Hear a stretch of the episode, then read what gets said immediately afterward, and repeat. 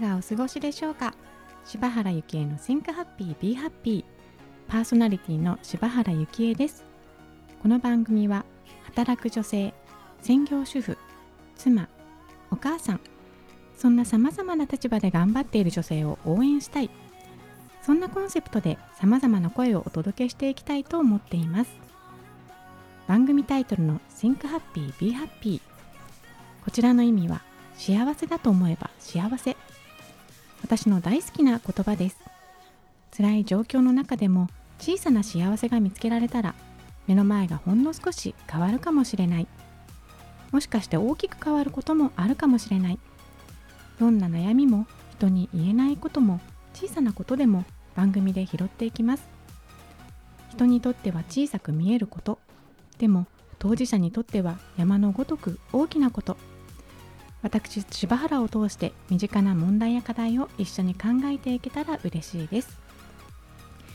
それでは第49回本日のゲストのご紹介をさせていただきます、えー、本日のゲストは私のお友達って言って言わせていただいてよろしいんでしょうか？えっ、ー、と元子さんお越しいただいております。元子さん今日はよろしくお願いいたします。よろしくお願いします。はい、えー、元子さんとはのつい最近ですよね。知り合いのご紹介でお会いして、でもねこんな時期ですが、ちょっとお話をねランチを 交えてさせていただいたりと、ね、はい、はい、なんか急接近を最近はい、はい、させていただいて、まあぜひともということで今日はいらしていただきました。ありがとうございます。はい、こちらこそよろしくお願いします。お願いします。で、まあでもこの間お話しした時もまだ元子さんの全容はまだまだお聞きできなくてですね。はい。で、はい、もうお話の中で元子さんのこうスケールの大きさっていうのはもうひしひしと感じているんですけども、そんなそう元子さんの学生時代っていうのはどのような学生時代をお過ごしだったんですか？学生時代でしょうか。うんはい、え、大学生時代ってことですか？ひっくるめてでも大丈夫です。はい。えっと私は小さい頃から英語をやってたので、まあ、大学は英文科に進んで、はい、まあ、私立の4年生大学で、まあ、私たちぐらいの年齢だと結構みんなあの、はい、自由に、うん、社会勉強っていう感じだったように思いますね。はい。英語をお勉強されたその、まあ、好きになるきっかけってあったんですか？えっ、と7歳ぐらいの時からやってるんですが、うん。はい、あの音楽みたいに音が聞こえたんですよね。あの、うん、日本語ってこう硬い音でタクタクタクタクってこう音がこうつながっていくんですけど、はい、英語はイントネーションがあるのですごくこう音楽みたいに聞こえて耳障りが良かったんですね。うん、でなんか最初あの、まあ、外人の先生とかでもあの歌を歌ってくれるとそれは子供なんかとても耳障りがいいんです。うん、であのすぐ子供ってまあ寝るでしょ、はい、あの特にいろいろ考えないでまあ寝るから比較的するっとこうなんか勉強できるというか習得できるというかそういうきっかけだったと思いますけど、ね、あじゃあ耳から入ったっていうことですね。そうですね。はい、もう私はね元子さんとまあ同年代か、ね、そのぐらいなんですけれども私本当に中学の頃に初めて英語に触れて中学の授業でですね。でその後もね中高触れたらあと大学生の時はちょっとなんとなく、ね、流してしまうみたいな形で多分その頃のね英語の何て言うんですかね本気でやらない人はそのままなんか使えないまま英語もなんか日本英語みたいなことで終わってたと思うんですけどもポ子さんはその大,、ね、大学もその英米文学科でよろしいかでしょうか、はい、そそちらでも学ばれてでその英語をお仕事にも活用されたっていうことなんですけれども、どういったお仕事を？えっ、ー、と、まあ、外資系の銀行ですね。はい。えー、外資系の銀行ってなんかただでさえその銀行っていうとちょっとなんかね難しいというかあのそのイメージですよ。あのイメージで、はい、ただ外資系っていうとそのね言語も英語ですしなんかその勝手が違うの、ような気がするんですけどもそこを選択されたきっかけってあるんですか？えっとまあ、私は、えっと、地方から出てきてるので、うん、まあ、卒業と同時に自分で、えっと、お金を出してその部屋を借りて光熱費を払ってということをやっていかなければいけないんですが、はい、あのもう単純にペイが違ったということが一つと、うんうん、あとはやっぱりその日本の企業だと当時あのまだ私たちの4代卒の女の子っていうのがそんなにこう評価されないというか、まあ、むしろちょっと生意気な感じなので、うん、あのちょっとそういうので不利だったんですよね。でまあ不利でお給料安いんだったらちょっと困るし、その男女の差があまりついてしまうっていうのはあの良くなかったので。はい、それでそういう選択になりましたね。えその頃にその私も就職あめめちゃくちゃあの大学4年生の時に就職氷河期だったんですけれどもで、まあ、素子さんのその就職をされる時っていうのはその外資系のその金融機関で一般のといいますかの日本の学生が新卒であの入社できるような枠っていうんですかね。そういうの門が開かれていらっしゃったんですか？そうですね、ありました。はい、で、うん、あの今だったらネットとかだと思うんですけれども、えー、私たちの時って就職部っていうのがあって、まあ、そこにこういろんな企業さんのファイルがあるんですが、はいはい、まあ、その中から選んで、はい、であの OG 訪問から始まって受けるっていう感じでしたね。はいね、日本ではちょっとあの不利だった4年生大学も卒業されていることもあって、はい、不利だったところですけども、はい、外資系のその金融機関では素子さんはこう素子さんらしくこうお仕事ができたんでしょうか？そうですね。男女の差もありませんし、うん、あのーえっと、役職でこう上の人を呼ぶっていうこともないですし、あのほとんど違和感なく、はい、あの普通に仕事できたと思います。そういうでも日本の中ではやっぱりその、はい、ね、先輩後輩ですとか、まあ、はい、あったじゃないですか。でも、はい、そうですね、はい、でもそのお仕事先で、えーと、その上下関係というかその肩書きとかがない、そのスタイルっていうのはすぐに馴染むことってできたんですか？そうですね。それはな、なじ、馴染むというか、そっちの方が自分に、自分らしい 環境だったので、はい。大丈夫でしたね。ああ、じゃあもともとじゃあその外資の方がこうしっくりきていたっていうところなんですかね。はい、はい、そんな感じでしょうか。はい。はあ、そしてあのご自身らしくお仕事をされていっていったそうですけれども、その一回その外資系の金融機関を辞めるきっかけがあったというふうに伺ったんですが、はい、何がきっかけでそのお仕事を辞められたんでしょうか？その時期には湾岸戦争というのがあっえー、っとまあ、マーケットがこう全部止まってしまったような状態で、まあ、なんか自分ももう5年ぐらいだったので方向性をちょうど変えるような時期だったんですかね。それで、まあ、そのまま、はい、辞めて、はい、その時期に結婚してますね。ちょうどお仕事を辞められたタイミングでご結婚もされたと。はい、そうですね。はい。そうするとその人生のそのステージがガラッと変わったわけですよね。そうですね。はい。でそのご結ご結婚されてそのお仕事は辞められたわけですけどもスタイル生活スタイルっていうのはどのように変わっていかれたんでしょうか？えっと、結婚と同時にヨーロッパの方に行きましたので、ええ、まあ、本当にそれこそガラッと全部が変わってしまったっていう感じですかね。ヨーロッパでのそしてあのご出産も同時にされている、はい、ということなんですが、はい、ヨーロッパでのこう結婚出産育児っていうのは、まあ、私にとっても想像のの、ね、範囲を超えているんですけども日本とまあ比べようがないのかもしれないですけども実際その子育てや結婚生活をするには、環境がいいというのかしやすいのか、どうなんでしょうかその辺は。そうですね。振り返ると良かったんだと思うんですけれども、えっていうのは頼る人が全くいないのでやるしかないんですね。うん、あの例えば近所に親がいるわけでもないですし、うんうん、お金が足りないからすぐ貸してくれるもないですし、うん、もうその家族が一致団結してその環境にいるしかないということだったから、振り返れば家族に集中できたとは思います。はいそうするともうご家族に集中して、まあ、とにかく、はい、あの家族でもうみんなであの生活していくために力を合わせてたっていう、うんまあ、そうですね、はい、はい、逃げ道ないですから。あなんかそういう時って、まあ、日本でいうと、はい、その子育てをするなんかこう児童館じゃないですか。こう、ね、皆さんママたちが集まるような場所がありますけども、ヨーロッパにもそういうところはあるんですか？なくはないです。あの日本人で作っているそのママの会みたいのがあって、まあ、そこにこう月に1回だとか子供を連れて、まあ、みんなでご飯食べたり何時間か遊ばせたりとか、そういうのもありますし、はい。あのまあ、保育所みたいなところももちろん現地の子と一緒でよければ預けることはできますし、はい、じゃあそういうところもまあ利用されながらこう、はい、子育てを、ね、はい、ヨーロッパで、えー、子育てされていらっしゃったということで、えー、引き続きまた後半もお話伺ってまいりたいと思います。はい、はい、お願いします。お願いします。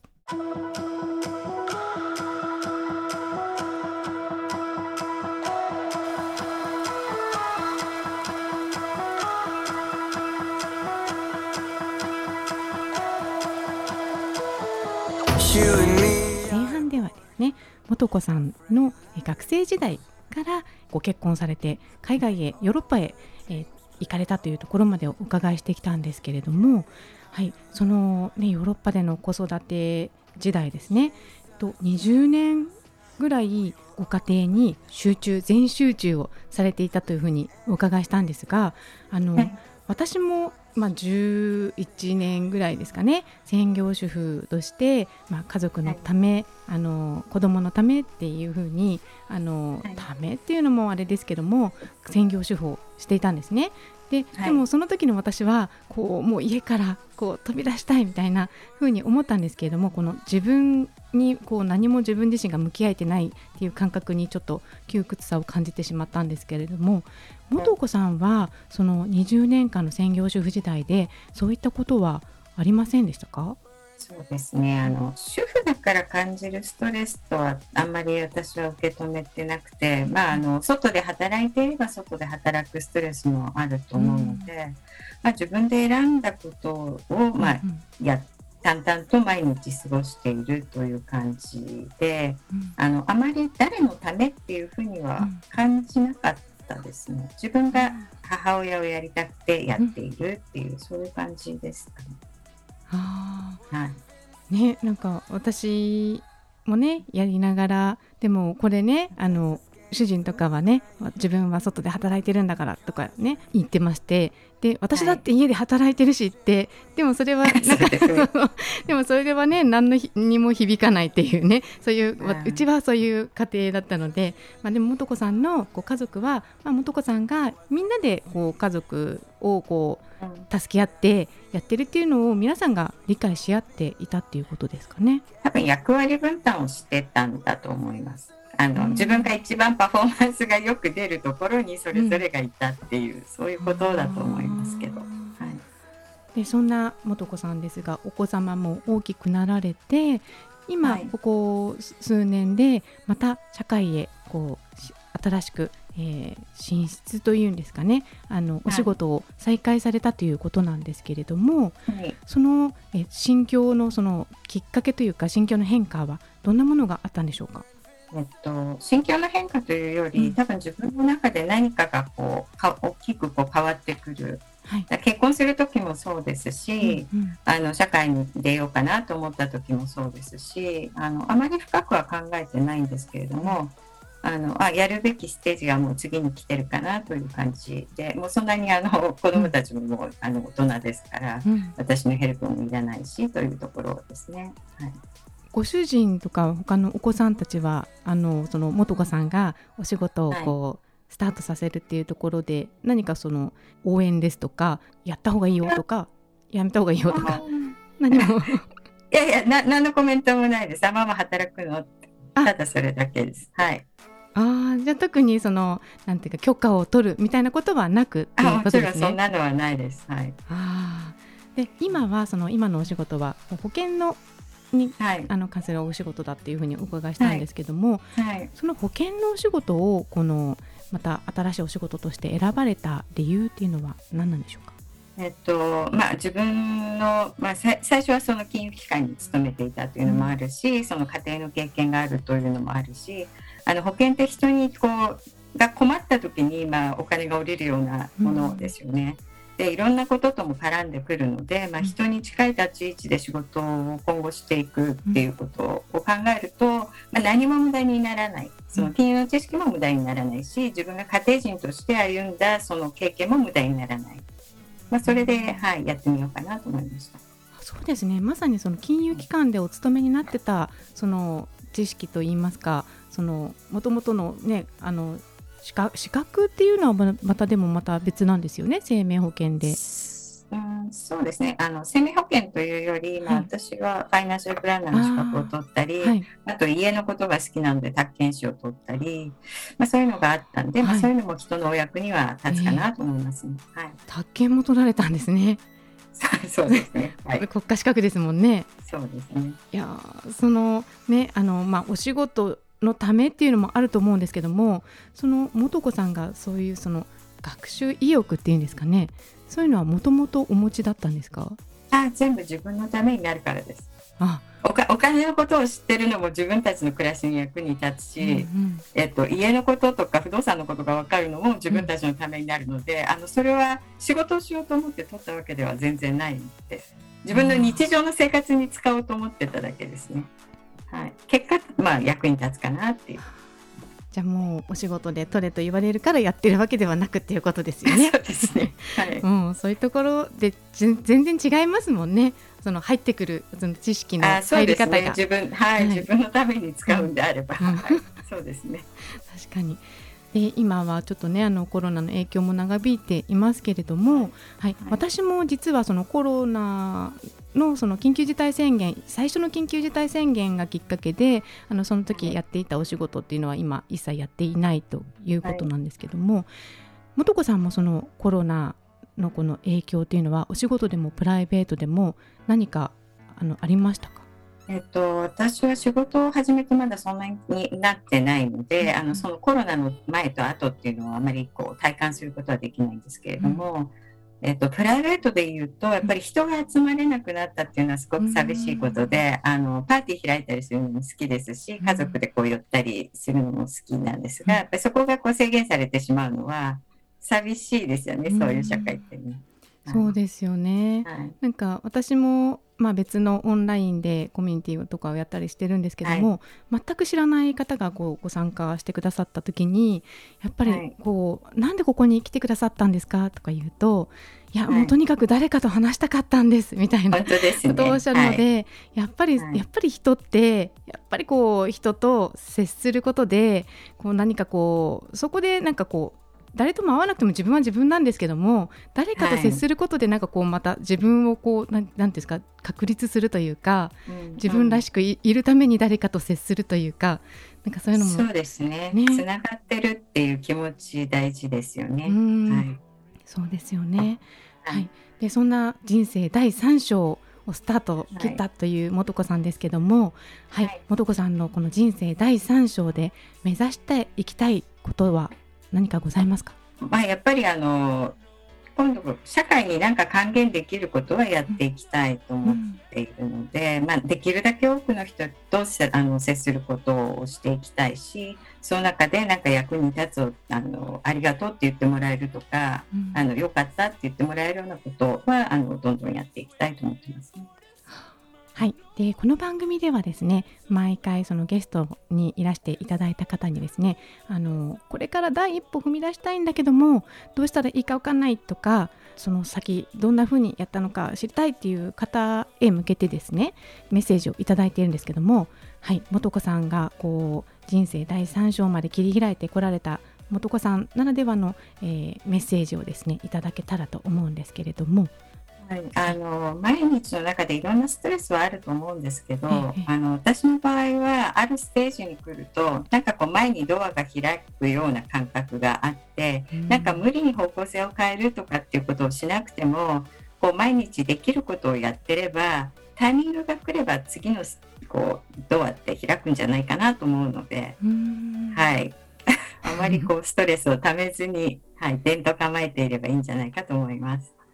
そうですね。なんかやっぱりこうね、うまくいかない時ってちょっと焦ってしまったりしますけれどもそ、ね,、れもまたそれで、はい、あの必要な時が来ればまたステージが、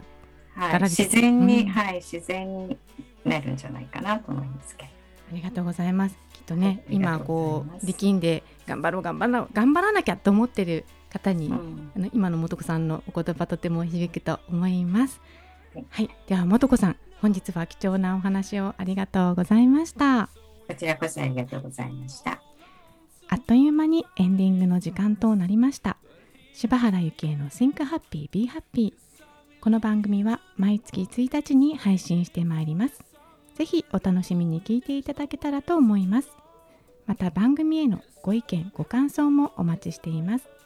info 言葉リスタ .com 言葉リスタは KOTOBARISTA こちらまでお寄せくださいそれではまた次回お会いしましょう柴原幸恵でした。